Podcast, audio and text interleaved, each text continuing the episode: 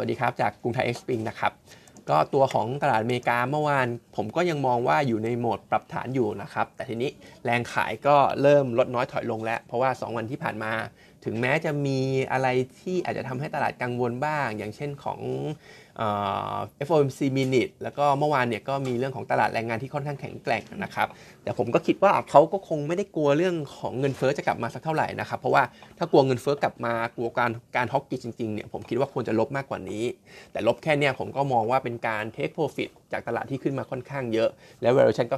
ที่ค่อนข้างตึงตามที่เคยว่าไปก่อนหน้านั้นนะครับผมยังมองว่าโดยรวมๆเนี่ยถึงแม้ว่าตัวเลขแรงงานจะออกมาแข็งแกร่ง แต่ตรงนี้มองเป็นเรื่องดีนะครับ เพราะว่าจะทำให้คนมองจะทำให้คนอิมพายว่าอเมริกาเนี่ยจะหลีกหนีเรื่องของ recession ได้ จะเป็น soft หรือว่าจะเป็น no landing ก็ว่ากันไปนะครับส่วนตัวตอนนี้จากเดิมที่เคยมีมุมมอง less hawkish หรือว่า hawkish น้อยลงสำหรับ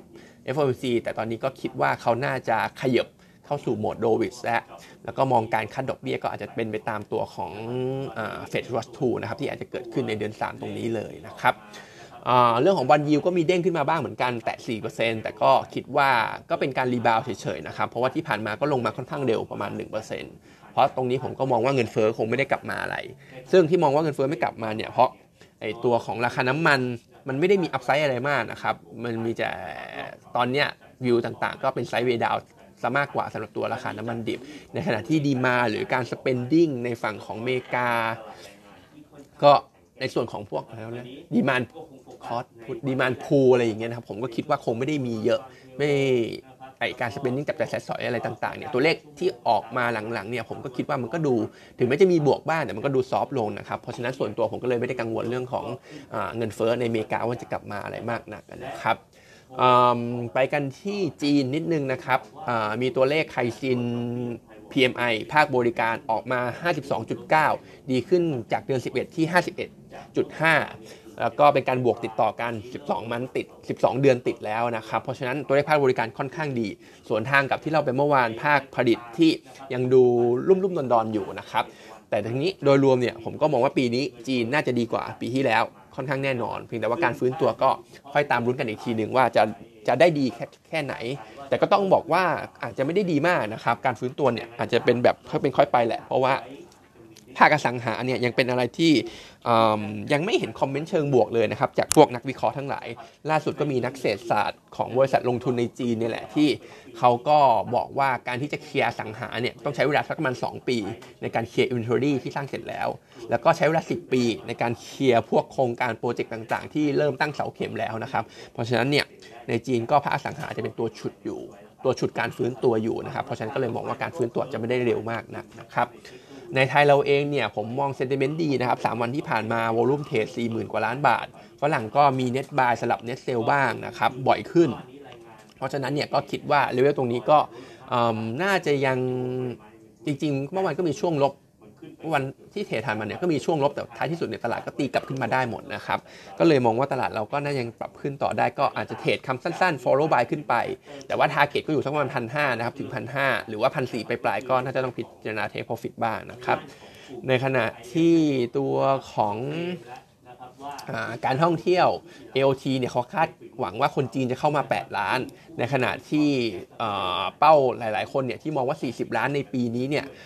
พวกผู้ประกอบการในส่วนของภาคการท่องเที่ยวเขาก็มองว่าเป็นเป้าที่ค่อนข้าง challenging นะครับ เพราะว่าปัจจุบันเองเนี่ยค่าใช้จ่ายตั๋วเครื่องบินที่พักอะไรพวกนี้ในการท่องเที่ยวค่อนข้างสูงขึ้นพอสมควร ในขณะที่การแข่งขันก็สูงขึ้นจากประเทศเพื่อนบ้านด้วยนะครับ เพราะฉะนั้นก็ก็ต้องบอกว่าการท่องเที่ยวก็ยังเป็นอะไรที่ค่อนข้าง challenging อยู่ ซึ่งคนจีนเนี่ยเห็นผมฟังฟังมานะครับ เดี๋ยวก็ ลองดู indicator หนึ่งได้นะครับ ช่วงช่วงตรุษจีนละกัน ว่าจะเห็นคนจีนเนี่ยกลับมาได้เยอะแค่ไหนนะครับส่วน paper ของเรานะครับ วันนี้ก็เป็นเรื่องของ update single pool gas นิดนึงนะครับ ก็มองว่า single pool gas เนี่ยน่าจะทำให้ต้นทุนของโรงไฟฟ้าเนี่ยปรับลดลง แล้วก็คิดว่ารัฐมนตรีพลังงานก็น่าจะเริ่มปรับใช้กันใน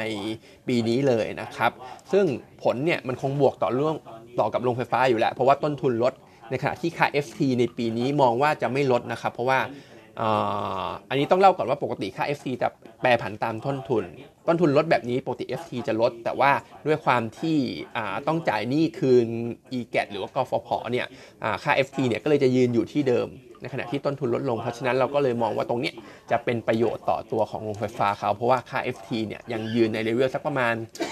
เอาเป็นค่าไฟเลยเนี่ยก็สักประมาณ 4.1 ถึง 4.2 นะครับ มองว่าตรงนี้ไม่ได้มี downside แล้ว เพราะฉะนั้นโรงไฟฟ้าก็จะได้ประโยชน์เต็มที่จากช่วงของ single pool gas ตรงนี้นะครับ เรายังเชียร์ตัว B กริมอยู่นะครับ target price 33 บาทก็ยังให้ซื้อได้ในขณะที่ GPSC เนี่ยแนะนำเป็นโฮนะครับ target 52.8 เพราะว่าตัวเนี้ยเวอร์ชันเริ่มตึงแล้วนะครับ upside ค่อนข้างน้อย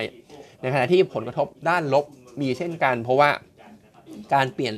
จากการเปลี่ยนมาใช้ single pool gas เนี่ยหมายความว่าเอาก๊าซจากอ่าวไทย หรือว่าก๊าซเนี่ย